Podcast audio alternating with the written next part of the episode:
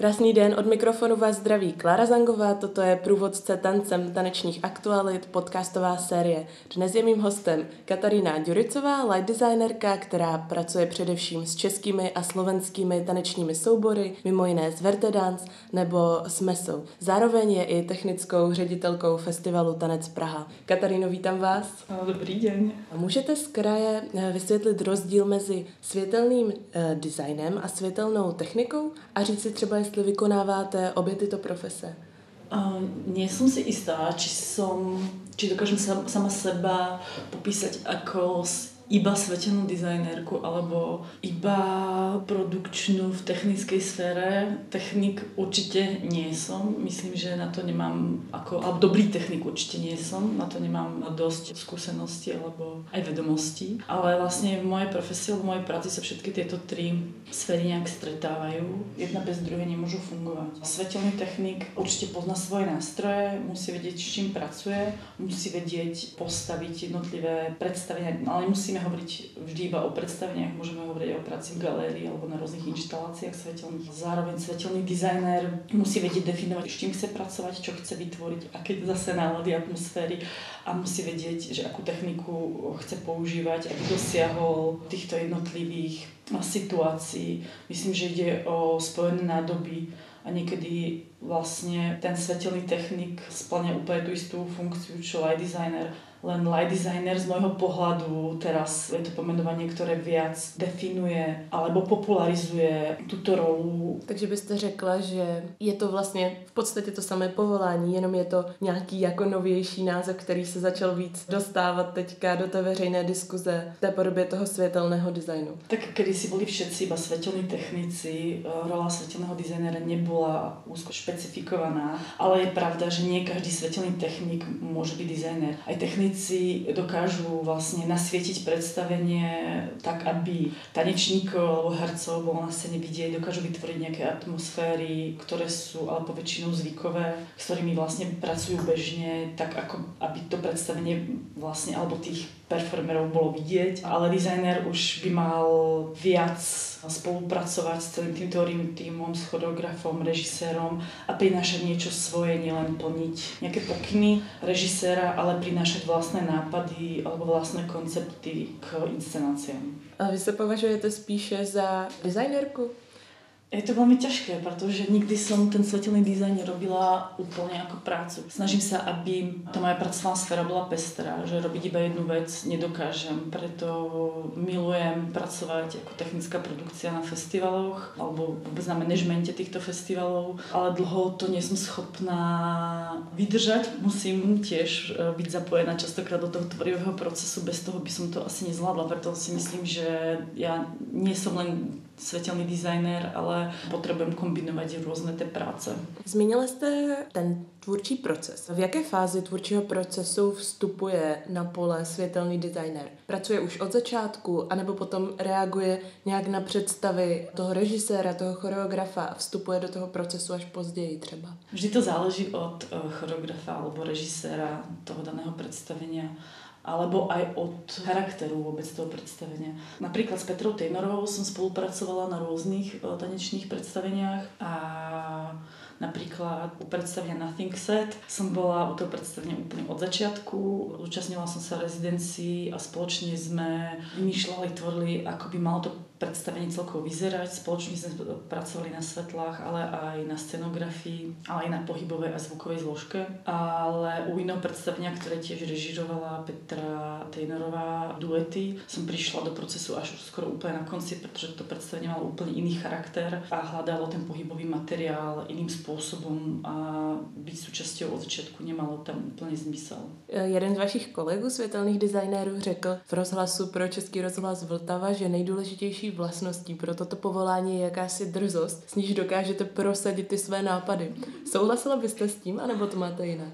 Uh, s tým asi súhlasím a nie, nie som si istá, že dokážem byť vždy drzá. Ja skôr hľadám nejaké tie spoločné cesty a tie kompromisy. Aj keď niekedy sa dokážem zaseknúť, pretože v mojich prácach sa vždy snažím ísť po nejakom koncepte, ktorý má nejaké pravidlá a častokrát, keď e, má choreograf alebo režisér nutí výsť z toho konceptu a urobiť niečo, čo je úplne, ktoré ide úplne proti tomu a nedáva mi to zmysel, tak dokážem sa zatnúť zvládnuť a nedokážem ísť úplne do toho kompromisu. V případě současných tanečních forem bývá ta scéna často velmi prostá, co se týče toho scénografického řešení. A to světlo tam bývá dominantní, to světlo bývá to, co nějakým způsobem formuje tu atmosféru i celý ten prostor. Řekla byste, že právě u tady těch divadelních forem, u těch současnějších, se vy jako světelný designer můžete více realizovat, více vyřádit, než třeba kdybyste dělala klasické činoherní představení? Tak je pravda, že asi tu v Čechách, ale aj na Slovensku sa tá profese, alebo tá rola light designera začala viac formovať cez to pohybové divadlo alebo tanec, pretože naozaj, ako hovoríte, tu viac toho priestoru. Aj keď si nemyslím, že to je jednoznačné, že sa tam menej pracuje so scénou, je to možno taký fenomén vlastne Čech a Slovenska, že v tých väčších predstavení, ktorí zahraničia pricestovávajú aj na tanec Praha Festival, povedzme, tak pracujú so scenografiami, aj s objektami a vtedy to možno ešte zaujímavejšie, že človek nevytvára tú atmosféru iba malovaním na telo a na ten baletizol, ale môže pracovať už aj s tou scénou a vlastne dotvárať svetlom aj tú scenografiu. Napríklad Karim Pontie, s ktorou sme tiež spolupracovali v rámci Verte Dance, je skoro každom predstavení je zásadná scenografia, s ktorou pracuje, aj keď vlastně pracuje s pohybom a tancom. Je taková práce pro vás třeba zajímavější, když tam teda jsou i ty scenografické prvky a můžete pracovat i s těmi objekty v rámci toho světla, než jen když čistě vytvarujete ten prostor?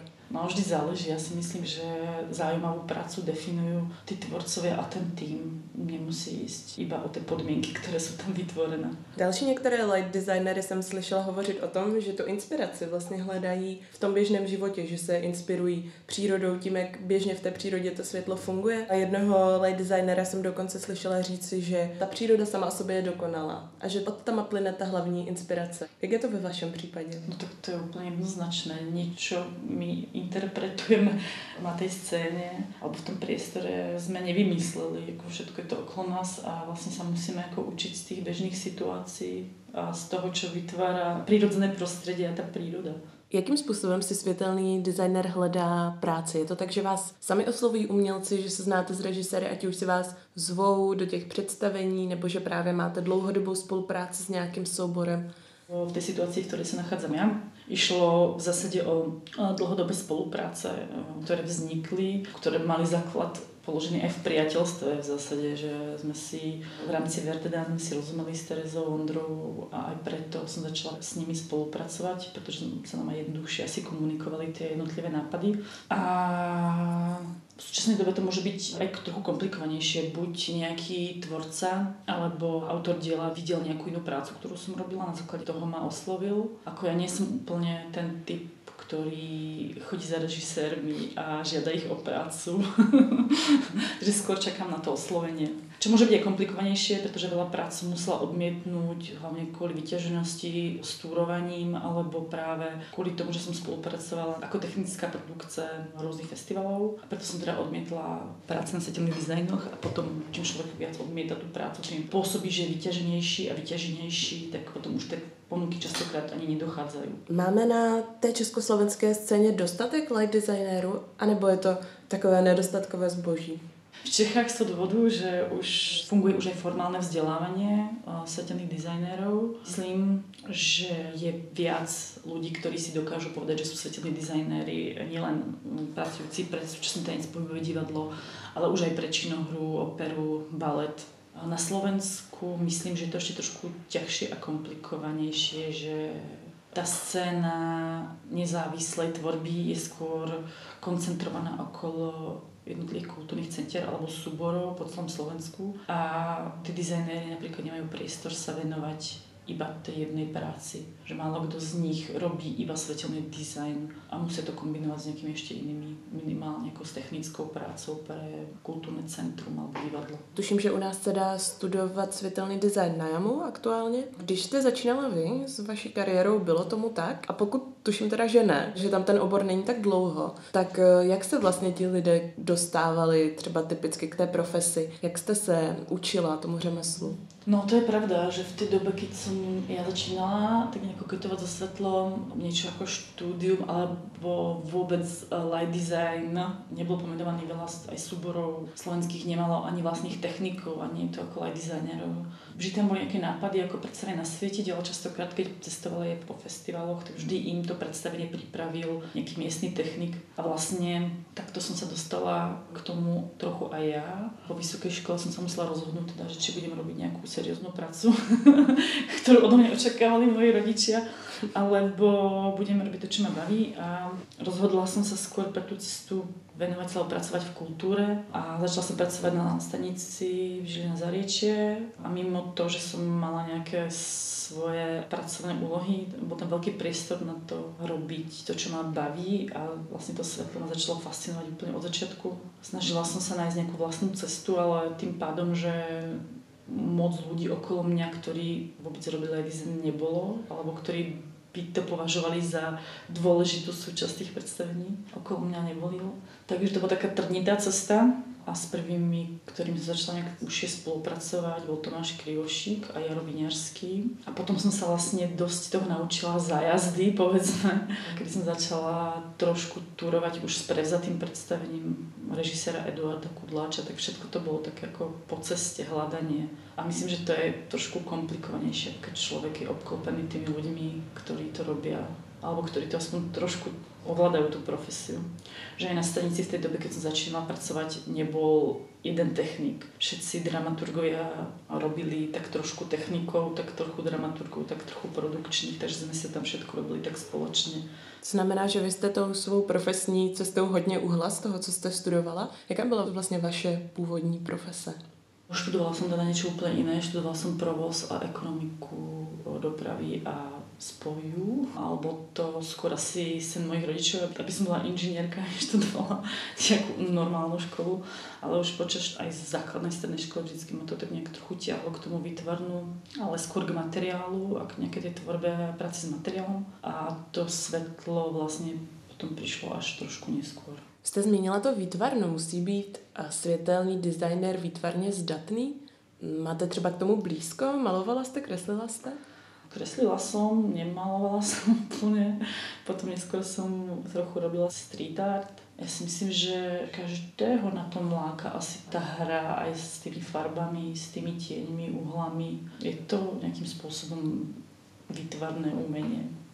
Může člověk, který dělá divadelní světelný design, svítit třeba i koncert, nebo to jsou úplně odlišné disciplíny? Veľa mojich známych svieti i, alebo navrhuje svetelný dizajn, alebo odbavuje predstavenia a i koncerty. Ale nemyslím si, že to je úplne mojou domenou. Ja sa potrebujem vždy na to predstavenie dosť pripraviť. Potrebujem o tom rozmýšľať, potom o tom pracovať. Koncerty sú častokrát také živelnejšie a vlastne som nikdy nemala príležitosť spolupracovať s niekým intenzívnejšie. Nie som si istá, či ja dokážem odsvietiť len tak koncert a mám na to iba pol dňa prípravy, aby som fakt potrebovala s tými umelcami na tom pracovať a pripraviť dizajn celého toho představení v zásade. O light designerech se mluví podstatně méně než o jiných lidech, kteří se nějakým způsobem podílejí na tom tvůrčím procesu. Připadáte se někdy jako ten světelný designer nedoceněná? Ne, nevnímám to tak.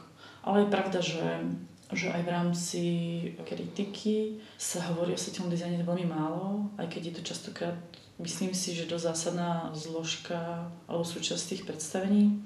Častokrát si divák veľmi zapamätá jednotlivé obrazy, ktorým to svetlo pomáha a na základe toho si to vlastne pamätajú. Ale zase rozumiem tomu, že je ťažké pre tú kritiku sa zorientovať v tom svetelnom dizajne alebo v tej komplexnosti toho predstavenia. Preto ja myslím, že dôležité, aby sa viac otváral ten dialog a viac o tom svetelnom dizajne, ako že by sme sa mali rozprávať spolu častejšie a rozoberať to spolu. Vy jste několikrát zmínila i tu svoji práci technické produkční. Můžete přiblížit, co technický produkční dělá? Asi záleží, aká je táto rola definovaná alebo dohodnutá s tým oným festivalom, miestom, divadlom, kultúrnym centrom. A môžem to popísať napríklad z mojej pozície technickej riaditeľky festivalu Tanec Praha, kde tá rola dosť komplexná, myslím. Od začiatku vzťahu začnem komunikovať s jednotlivými súbormi, poväčšinou zahraničnými a vyjednávam s nimi technické podmienky, za ktorých budú účinkovať v našom festivale. Musíme dojsť k nejakému kompromisu alebo konsenzu a potom sa snažím, aby to predstavenie, tak ako sme sa dohodli, bolo zrealizované v našich podmienkach. Musí na to zabezpečiť všetok materiál, zodpovedných ľudí, odborníkov, ktorí sú potrební na dané role, potom postaviť rozpočet toho predstavenia za techniku. Myslím, že najdôležitejšou úlohou je tam naozaj tá komunikácia a dobré pochopenie obidvoch tých strán. Vy jste na téma technické koordinace festivalu pořádala workshop v rámci Institutu světelného designu. Jaké rady jste vlastně předala účastníkům toho workshopu, nějaké základní? Co musí takový technický koordinátor zvládat? Moja rola technického produčného, technického koordinátora je tiež tak trošku obmedzená, pretože väčšinou sa venujem tým tanečným festivalom. Takže vlastne celý ten workshop som postavila aj na nejakej prípadovej štúdii nejakého tanečného festivalu, čo pre niektorých účastníkov mohlo byť komplikovanejšie, pretože ak pracujú s činohrou, ich napríklad harmonogramy sú trochu iné. Celý ten workshop som postavila od prvého momentu, kedy začínate na festivale pracovať, čo sú vlastne naše zodpovednosti, úlohy, vykomunikovanie si tej svojej role a potom vlastne postupne sa prehrísť celou tou prípravou až ku koncu a k baleniu. Takže tam boli rôzne praktické úlohy, od postavenia si harmonogramu, cez rozmyslenie alebo navrhnutie festivalu, poradie, predstavení, aby sme ich vôbec zvládli zrealizovať a navrhnutie počtu ľudí a časovú dispozíciu. Existuje něco, co byste si ráda v oblasti světelného designu vyzkoušela? Máte nějaké přání, nějakou zajímavou spolupráci? Pre mňa každá nová spolupráca zaujímavá pretože u tých choreografov, režisérov, s ktorými som pracovala, vždy človek tak trošku vie, čo môže očakávať, aké postupy. Vždy nový režisér, nový choreograf je nová výzva a to je vždy zaujímavé. Říká Katarína Ďuricová, která byla dnešním hostem a průvodce tancem a já jí děkuji, že tady byla se mnou a těším se na slyšenou. A ďakujem a ja.